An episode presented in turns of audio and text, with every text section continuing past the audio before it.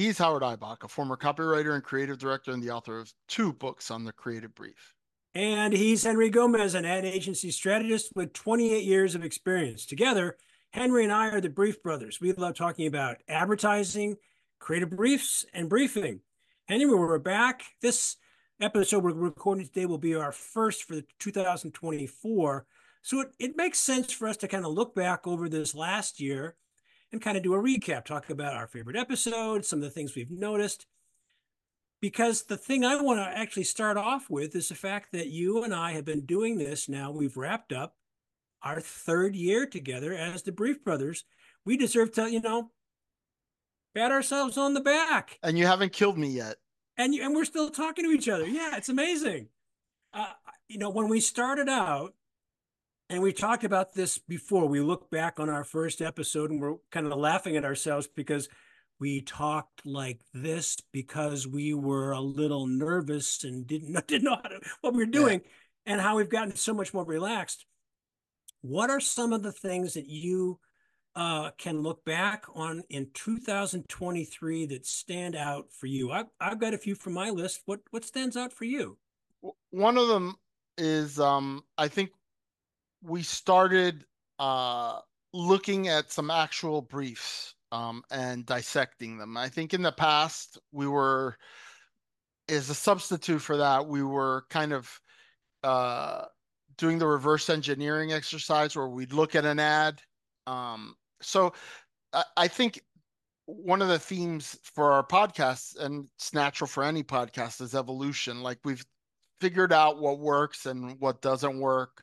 Um, and I think that when we can get our hands on a brief, um, it really works to talk about it and dissect it. I think that that adds value to any listeners out there who are looking to improve their creative brief writing skills to see other people's briefs because uh, as you've talked about a lot that's uh, usually not something you you get to do and i know you made a big announcement earlier this year about the Creative Brief Archive. So maybe you want to talk about that a little bit because that was a highlight, obviously. Um, and it's still nascent. It's still something that's very much in its, uh, you know, uh, incubator stage. But the idea is that people will continue to send us briefs. Please send Howard your briefs yeah, so yeah. that uh, he can post them on his uh, Creative Brief Archive website.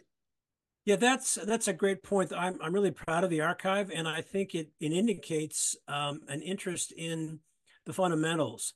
So I think the, the the the first thing on my list was the fact that we've done this for three years, and the second thing on my list was, as you pointed out, and as the as the archive reflects, there's I think increased chatter, at least on LinkedIn, where I spend most of my time, among those who are who, who I follow and who follow us or you and me are having conversations about it. And one was one was our guest, Biba Madison, has her own version of my of my archive. She calls it her creative brief bank, and she has some of the briefs that I've got. So between the two of us, we are building a, a resource that I think is valuable because you can't you can you and I can talk about how to write a brief until we're blue in the face but unless you actually see a brief especially a good brief and we talk about how it comes together, you're not going to learn how to do this. You have to you have to demonstrate and show. You can't teach by telling. And so that's one of the I think one of the most fundamental things. Even the flawed brief. We looked at what was it the the um the brief for uh Tango soda not that long ago, which is a brief I used in my first book, the first edition of my book, as a I think a good brief. And now I look back on it and say, well, it, it's there's still good aspects to it, but it could be better. And here's what I could here's what I would do with the brief instead. So yeah, I think there are that's an excellent uh, a point of you know we had a chance to really dissect some briefs and understand what made them good. Uh, another thing that I would add to my list um, was that we had we we started talking to students this year. We invited recent graduates of some of the top advertising schools. One was the School of Communication Arts in London with our friend Mark Lewis, and the other was from our friend uh, Mark Jensen at the Hubbard School of Mass Communications and Journalism, journalism at the University of Minnesota. And we talked to some of his most recent graduates. I think that's a fun feature to hear what, you know, how young folks are uh, adjusting to the world of with a career. I think that's uh, a fascinating, fascinating aspect. Absolutely, and I think it serves as inspiration for those who might be thinking of a, a strategy career, particularly if they're maybe in in the account service part of agencies and they're looking at our videos because they have to write they're being pressed into service to write briefs i think talking to young strategists uh, and young brief writers is a is a definitely a worthy exercise. Plus it makes me feel old. And who doesn't like that? Well if you recall the conversation we had with um, one of my favorite guests sarah walker hall uh, I keep I, re, I love to refer to her because she wrote wrote the brief for the Kiwi shoe polish, a brief I I absolutely uh, love and adore, and have known about for so many years, but didn't know who the author was. She started her career, as I recall, in brand management before she leapt into strategy.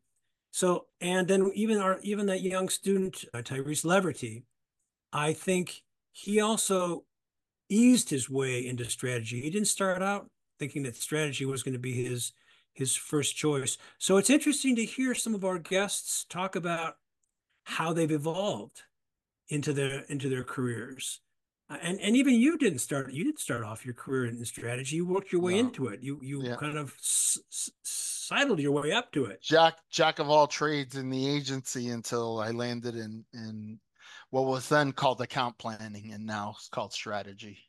Well, I, I, I mean, I was a, a, a media relations guy for a couple of years before I. I you told me like the Tampa Bay Rowdies. The Tampa Bay Rowdies, yeah, my first job actually, out of college. I actually saw a bumper sticker the other day for the Tampa Bay Rowdies. I don't know if they have a new incarnation or not, but the bumper sticker didn't look that old. They might. I do recall um, George Steinbrenner, who was is he the late George Steinbrenner? Yes. I think at this point, passed, the yeah. the former owner or the one time owner of the New York Yankees did say back in the day, this is now in the seventies and eighties, when the near when the when the Tampa Bay Rowdies were in existence, they said that the Tampa Bay Rowdies was the best marketed sports uh, franchise in all of sports. Wow! So so high high praise from you know a man hard to please. One one thing that has not changed, I think you and I could remark on that we've witnessed in 2023 is the degree of poor quality briefs that come from um, our marketing friends on the client yes. side. Um, you know, despite, and I agree with you, despite I think there's more interest in the subject than ever before. And who would have thought yes. we would have three years worth of a podcast? Uh, and the you know the interactions you get on LinkedIn and and stuff about briefs. You know, in my professional career, I'm still seeing a lot of crummy briefs coming from clients. um, just had one the other day, and and I was laughing because I felt if if I could only share this, it would be hilarious. But I will not share it. Uh, but it was just you know it was everything you wouldn't want in a brief, six pages full of jargon that you know uh, us as a new agency for this client would have been, you know, we don't, you know, I don't have a problem getting on the phone and saying, tell me what's this acronym mean? What's that mean? But I shouldn't have to. Like they should right. kind of explain what's going on. But yeah, I mean, you know, this, I think this is the reason why, uh, at least for the time being, I'm going to continue having employment and you're going to continue having, being able to do your workshops is because, um, this is an overlooked but important area.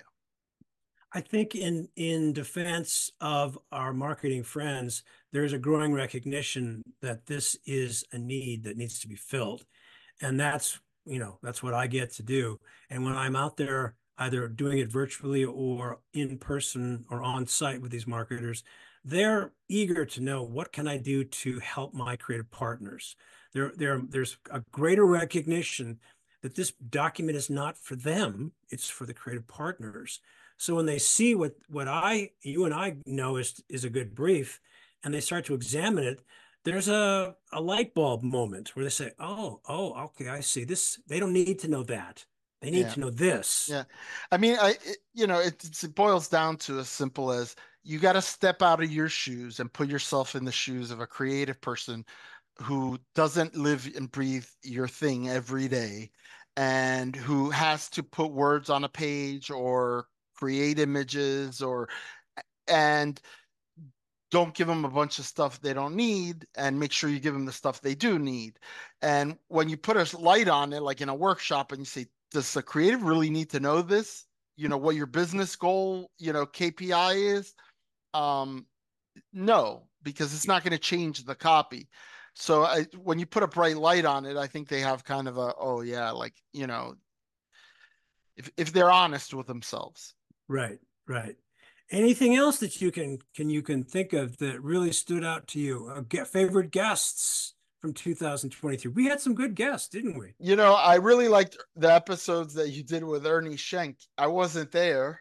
Um, That's we right. had a we had a pinch hitter in Mark Jensen. Uh, Mark, Mark Jensen, yep. He yeah, he did he did the Joan Rivers thing to to to my bad Johnny Carson but of course, uh, I have to edit these episodes, so I got to watch the whole thing, and I really enjoyed that one. Uh, uh, you had mentioned uh, Sarah Walker Hall. I think that was great. I think her her brilliance really just comes through. Such a smart woman. Um, and uh, we had a nice conversation with Bob Harrison, who's a creative director at an agency called Lucky and Company. Um, all of those and and more. Um, you know, just a, another great year of guests, and I think we've got a couple of good ones lined up uh, for t- 2024. So, uh, yes, yes, we do. Let's you know put the put the word out. You know, Tom Fishburne, Tom Fishburne. I hope you're listening because we want you. That's maybe more hopeful, but we're going to try to get. I'm yeah, working. We, I'm working on a big one that if we get, it'll be it'll be really good. Yeah, you know, I I wish I could say that I'm working on Sir John Hegarty, but um, I'm just working on that. I'm not sure. I'm working on that. but I, you know, the other thing I'm looking forward to is is um, more conversations with recent graduates of both the the London school that we we've worked with and the Minnesota school to hear what you know what the uh, the next generation of strategists and creatives are going to be doing. That's that's going to be, I think, fascinating.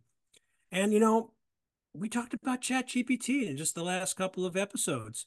Yep, that's another big, you know, thing that's current, and we we're on top of it. The Brief Brothers are on top of it. We are absolutely on top of that. Yeah. So, what about 2024? What do you think?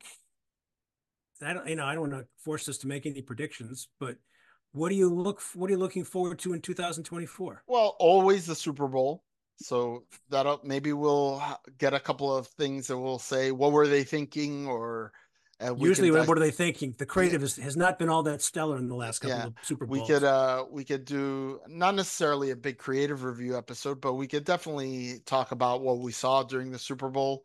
Um, as I mentioned, uh, have a marketer um, who's agreed to come on, but haven't uh, nailed him down yet on on when he's going to come on. I think that'll be a name that people will want to they'll want to see him uh, talk about his ideas about uh, marketing and strategy and briefing. Um, and, you know, continuing as, you know, part of the podcast is being organic and reacting to what, what we see out there. So. Absolutely. Well, I'm looking forward to doing more reviews of actual creative briefs, uh, the ones that we have already in the archive and the ones that are going to start showing up. So I am looking forward to a great 2024, and we had a great 2023, Henry. So good stuff, Henry. Good stuff, Howard. He's Henry Gomez. And he's Howard Ibach, and together we're the Brief Brothers. Till next time, bye-bye. bye bye